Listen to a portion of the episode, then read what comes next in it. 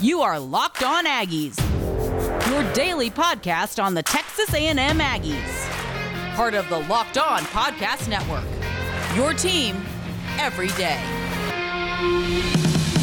Howdy, everybody, and welcome into another episode of Locked On Aggies, presented by the Locked On Podcast Network. Cole Thompson back in action, talking all things Texas A&M, and what's it like to talk to an LSU Tiger? We're going to find out today with one of my favorite people ever to talk sports with.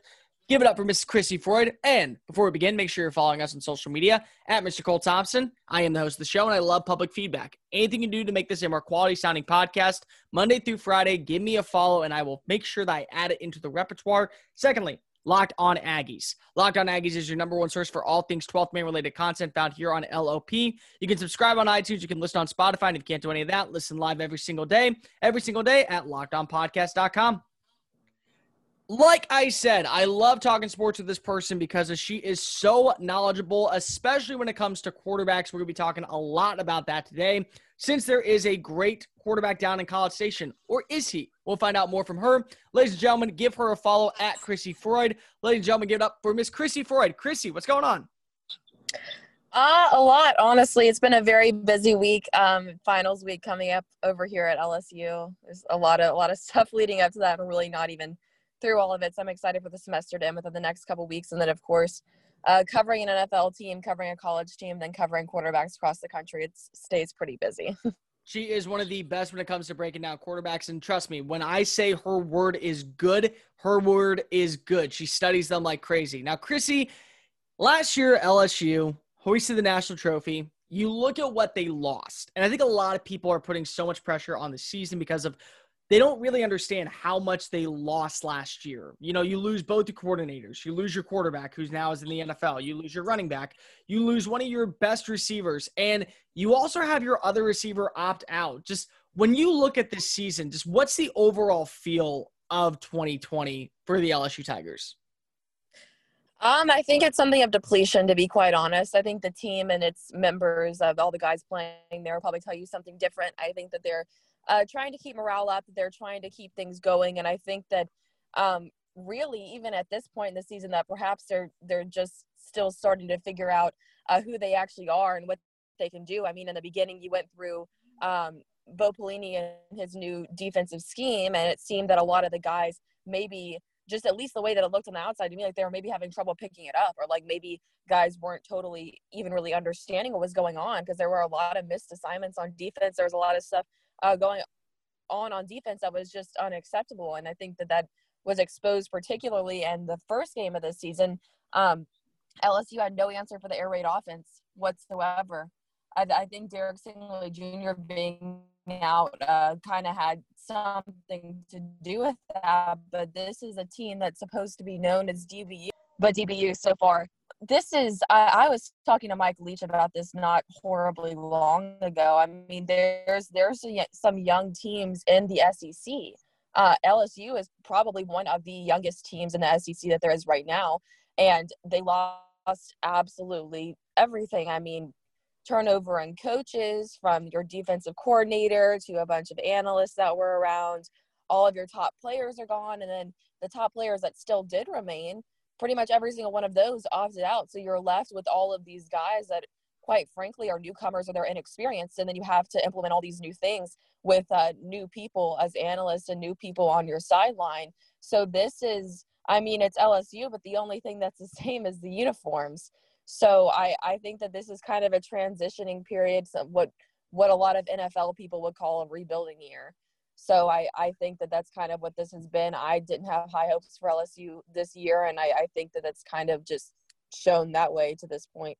I mean, outside of Derek Stingley and Terrace Marshall, you really don't have a solidified star on this team to really build around. And I think that's what really gets people kind of more involved with this next question. And it's talking about Ed Orgeron. I mean, I saw a report earlier this week saying that he was on the hot seat. And, and, you know, I look at that and I think of Gene Chizik and what happened to him at Auburn in 2010. You know, he won the national title. He got set up for a great success with Cam Newton. And then two straight years of, of pure mediocrity in the plains led to his final, you know, his final straw with the team. They went back to, uh, to Gus Malzahn. He's now still with its program. I mean, is is there a, a real shot that if there's struggle next year, that Orgeron is completely out? He is on the hot seat. This is all going to be you have next year to fix this, and if not, we're immediately moving on for you for a younger name. Um, I mean, I I think that the whole Orgeron being on the hot seat thing is more of a uh, national media thing, not maybe maybe not even national media, just just particular people that like to say things like that. I mean, on from the outside looking in, you see the the overall record and the way that this team has struggled really in just about every phase of the game this year. But you also have to take into consideration the massive turnover. Like I said, this is a completely different team. I don't think they could have experienced turnover um, at a much larger rate than they did. And on top of that, you have all the COVID stuff that went on and just how wacky of a season this has been in general. I mean, we're seeing a lot of teams that were really not well known, that were more underdog just across the country emerge into more of a, a power. They look more dominant they did before. And then there's this phenomenon also of some of these dominant teams that are not looking like themselves whatsoever. So I I think just my personal opinion that the people in charge need to consider that and kind of just not necessarily write this year off but i don't think really it, there, there are some cases across uh, across the nation with other teams that i might make the decision to fire the head coach but as far as lsu goes i i don't think that there are the circumstances here to fire ed orgeron and i i think that the problems lie in areas that are outside of him in particular so no, I, I wouldn't necessarily say that he's in the hot seat. And if the decision, for whatever reason down the line, were to be made to fire him after the season, I would think that it's the wrong answer. I 100% agree. I don't think that there's any reason to let go of Orgeron this soon, especially for what he's done. And the biggest thing is, you look at Will Muschamp. He's had two chances to be a head coach in the SEC, and he's had losing records. You look at Ed Orgeron, he hasn't this is just a really rough year, I think, overall for the Tigers. And, and, more importantly, it's just a rough year for when you lose literally your top two players in Ja'Marr Chase and I forget the defensive lineman's name, and they opt out literally a week before the season begins. I mean, that's just that happens. But let's just pretend for a second and say that they do move on from Ed Orgeron in 2021 when this COVID process is over, when buyouts can become a little bit more affordable. You look at Joe Brady, and he is the hottest name I think, on offensive coordinator list as a next NFL head coach, as a potentially even getting a job at a smaller college this year. Very similar rise to what we saw from uh, Lincoln Riley when he was at Eastern Carolina to then go to OU and eventually taking over the Sooners program and what he's done for that program in the last couple years in Norman. I, I mean, is that the first phone call you do make if you are LSU and the boosters trying to get a guy to come in? Yeah, I mean, I think so. I think that Joe Brady really came in and uh, revolution revolutionized this program, uh, especially last year um, when LSU did make that national championship run. So I, I would say so, but I think the future in general, just for him, is bright, just because of all the success that he's had and uh, what he's he's been able to do. And, and I would not be surprised if I saw him get a head coaching job in the NFL. But he does he does know this this offense. He does know uh, how LSU works, and I think that he would be a good fit in the case that Orgeron were to be gone. But again, I don't think that they should fire Orgeron. I really don't anticipate that happening either. I don't either, but you know, it's always fun to say. And then plus with Brady's knowledge of Louisiana, it really helps you win your state against these SEC schools. Chrissy Froyd from LSU Tiger Wire joining us here on the podcast. And this episode of Locked On Aggies is brought to you by Built Bar. Now, you guys know the promo code about Built Bar and how it's been, how they have 12 different flavors, plus their new six flavors, including caramel brownie, cookies and cream, cherry bakia, and carrot cake. These bars are more like candy bars than they are actually protein bars because they're soft and easy to chew and covered in 100% real chocolate. They're great for someone on the keto diet. They're great for the health conscious guy or girl looking to stay in shape because they're low in fiber, low in sugar, high uh, high in fiber, low in sugar, low in calories, and low in carbs. You have 19 grams of protein in every single bar and under five grams of sugar. That's not a product you're going to find anywhere else on the shelves. And when you use the promo code locked on at builtbar.com, you can save 25% off for this Black Friday deal. Go visit builtbar.com and use the promo code locked on for 25% off your next order. Whatever you need to do to stay in shape or at least have a delicious treat throughout your day, start it off right with Built Bar from builtbar.com. Locked On Aggies, presented by the Locked On Podcast Network. Cole Thompson back in action, talking all things Texas A&M. Guys, let me get your opinion on something. You like quality podcasts surrounding your favorite sports teams? If so, why not listen to a Locked On podcast? The Locked On Podcast Network has over two dozen college sports shows, plus every team covered in the NFL, MLB, NHL, NBA, and highlight information to get you geared up and win your fantasy football league. Subscribe on iTunes, listen on Spotify, and if you can't do any of that, listen live every single day at lockedonpodcast.com. Chrissy Froyd from LSU Wire, part of USA Today, joining the podcast today. Chrissy, let's just talk a little bit about LSU and Myles Brennan. This was the guy who was the heir apparent to Joe Burrow. I mean, and again, I think expectations were really high because of what Burrow did in this offense. For Brennan to come in and immediately make an impact, he's hurt. He's likely done. You now have uh, the freshman coming in. Just what have you seen from TJ Finley that has made him effective? And what was your overall take on Myles Brennan? Yeah, I mean, I was never entirely high on Myles Brennan, and I think that the bar was was set high just because of what Joe Burrow did, but it's it's not even looking at that. It's looking at the fact that he was supposed to be the starter when he came here, uh, got beat out when they brought in a grad transfer. I think the fact that they brought in a grad transfer alone um, says something, and I think that the fact that he appeared to be just about beat out by Justin McMillan, in my personal opinion, just from watching those guys compete and watching the spring game, kind of shows you where he truly stands and how good he may actually be. I, I thought, I thought, for lack of better words, he looked kind of like a lost puppy out there against uh, Mississippi State.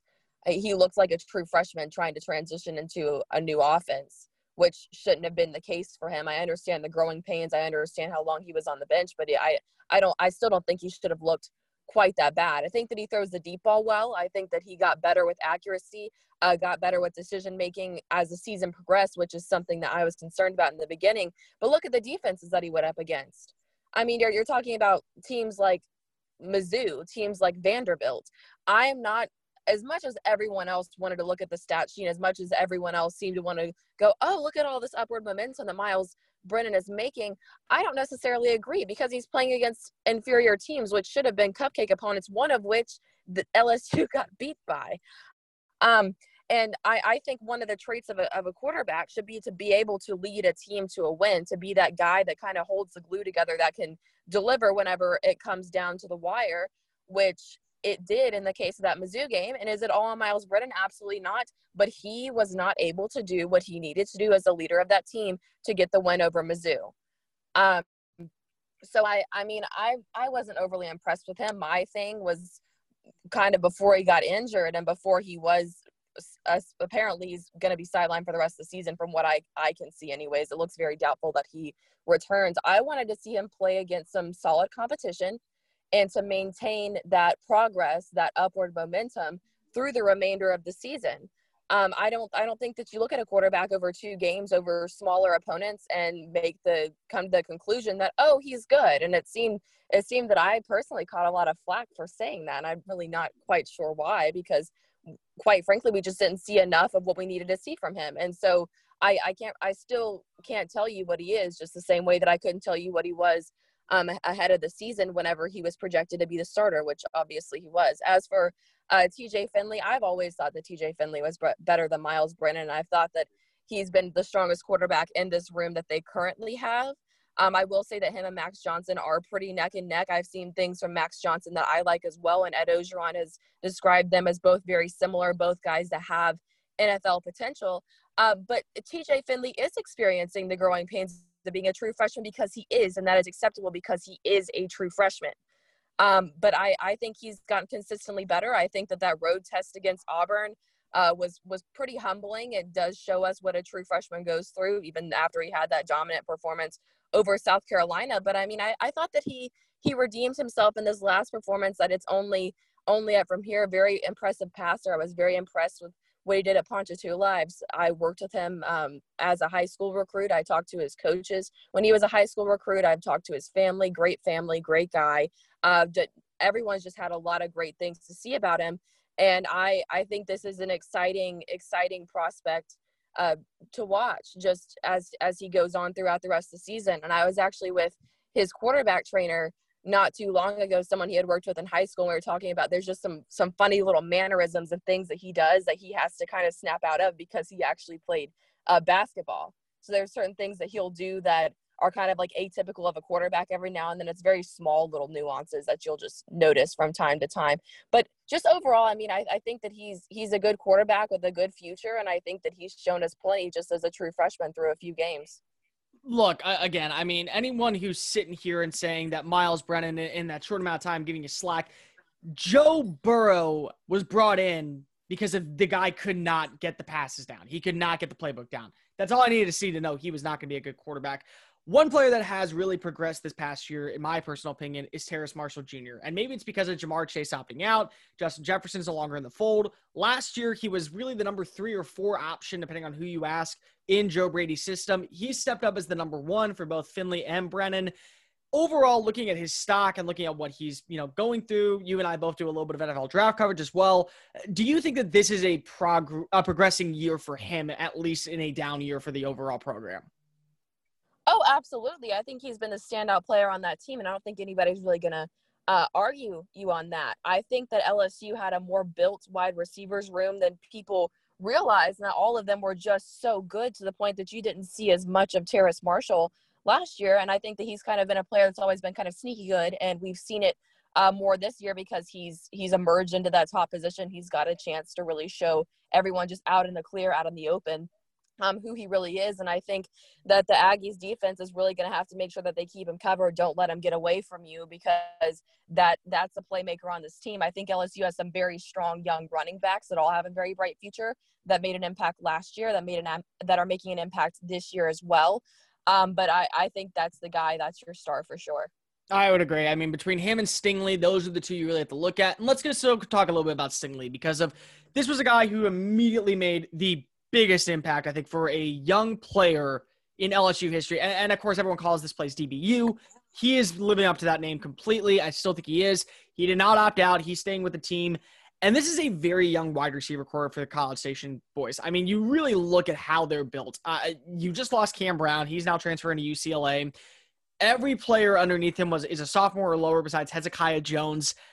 Does this actually make it a little harder for Kellen Mond to pass the ball because of what Stingley can do, specifically in press coverage and also in man? Yeah, I think that he's a really good cornerback, really good player just all around. I think that he showed a type of dominance that we see from very few players in general, and certainly uh, very few true freshmen last year. Um, I, think he's had some ups and downs, a little bit of struggles, some some off days here and there um, this season that have kind of left us with some question marks every now and then. But overall, I mean, he's been good. He did have uh, he did have the injury recently, but it, it looks like he's going to bounce back and come back at full capacity uh, this weekend against Texas A&M, and I think that he's poised to make an impact again. And I think that he can act, uh, he can absolutely take advantage of that young wide receiving core, as you mentioned. Yeah, I, I, definitely think that when you look at what Stingley brings to this team, it, it, at least continues to develop the name DBU. Chrissy Froyd from LSU Wire joining us at part of the USA Today network. When we come back, to be talking a little bit about Kellen Mond. We're going to talk about her quarterback rankings in the SEC and get her score prediction for Friday, Saturday's game. Locked On Aggies, presented by the Locked On Podcast Network. Cole Thompson back in action, talking all things Texas A&M. Guys, make sure you subscribe to the podcast here on iTunes and Spotify. Listen every single day at LockedOnPodcast.com. And follow me on social media at Mr. Cole Thompson and, of course, at Locked On Aggies. We got Chrissy Froyd from LSU Wire, part of the USA Today Network. Chrissy, you are so talented when it comes to tracking QBs. And in the SEC, QB play is probably the most essential thing to be successful. You recently came out with your rankings. It, it, kind of fluctuates every single week, but the one name that kind of just sits right in the middle, usually it's number four, is Kellen Mond. And I think that he was number four in your recent rankings of what you had. What have you seen from him this year, and what had to have been a prove it year to NFL scouts, to NFL to NFL media, to NFL personnel? I am a guy who maybe isn't perfect, but I definitely can win games. Yeah, um, I I am gonna. I haven't released this week's rankings. I did release last week's. He was at number four. He will be um, at number four again. I don't think that he is uh, quite good enough to put him in the whole uh, Trask, Corral, uh, Jones top three conversation. I'm not sure that he breaks into that this season.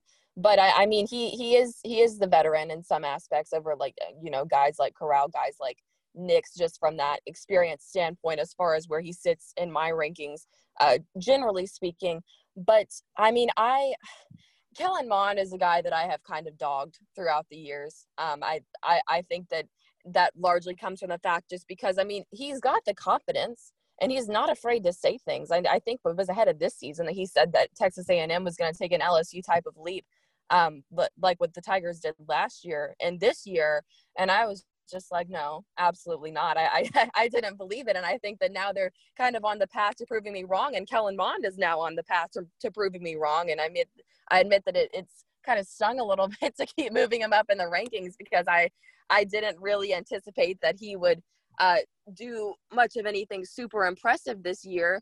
And I think that at the beginning of the season, there were some ball security issues, and he was kind of doing the whole Kellen Mond thing that I had knocked him for initially. But he has he's he's progressed steadily this season. He's he's become a guy that should be noticed. I think that he's fixed a lot of um, his mistakes. He's become a much more consistent guy. He's become more of a playmaker, uh, more accurate. Um, he's he's going to be a hard guy to stop. And Ed Orgeron did did mention that this week, and I I think that he's definitely going to be a guy that can help propel this team to the college football playoff if they if they are in, which they do look like they could get in as of now. Um, with the the way the the rest of the season looks, but yeah, I mean, I I think that he's a guy that's made me my words, and I think that that he's really on a good path now, and I think he has a good game again on Saturday.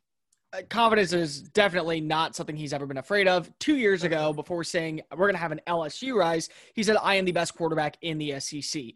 Yes. Say, uh, next time oh, maybe it didn't, it didn't work out. It did not work out for him that year. No. Oh, it was bad. It was and bad. I mean, was, yeah, it was very bad. Um, and that kind of stoked the fire for me because to me, just in my position that I'm currently in, there's nothing more annoying that irks me more than these guys with these uh, this big head and these big mouths that don't back up their talk. And that was my thing with Kellen Mond is he kind of just annoyed me just more and more because he kept making all these statements and he would never back it up. And then when he said the LSU type leap, and I was like, okay, no, not going to happen, bud.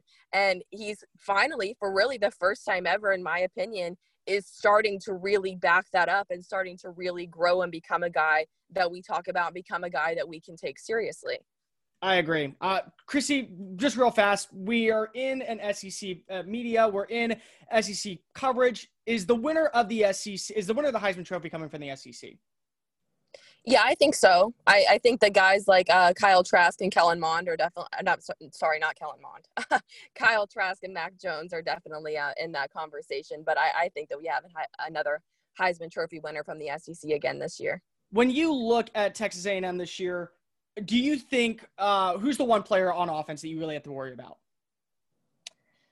Um, I mean, I I personally look more at the quarterbacks than anyone else, so I'll go ahead and go with one of those guys, and I'll say uh, Kyle Trask or Mac Jones. Those two have gone back and forth between the number one and number two spot in my rankings. I, I again, I, again, I agree. I think that those are the top two names. But before we let you go, and before we get to our final question of the day, you look at A and M, you look at Florida, you look at BYU, you look at Cincinnati. All of them have a very good shot and a very good meaning to actually have potential to possibly go to the college football playoff.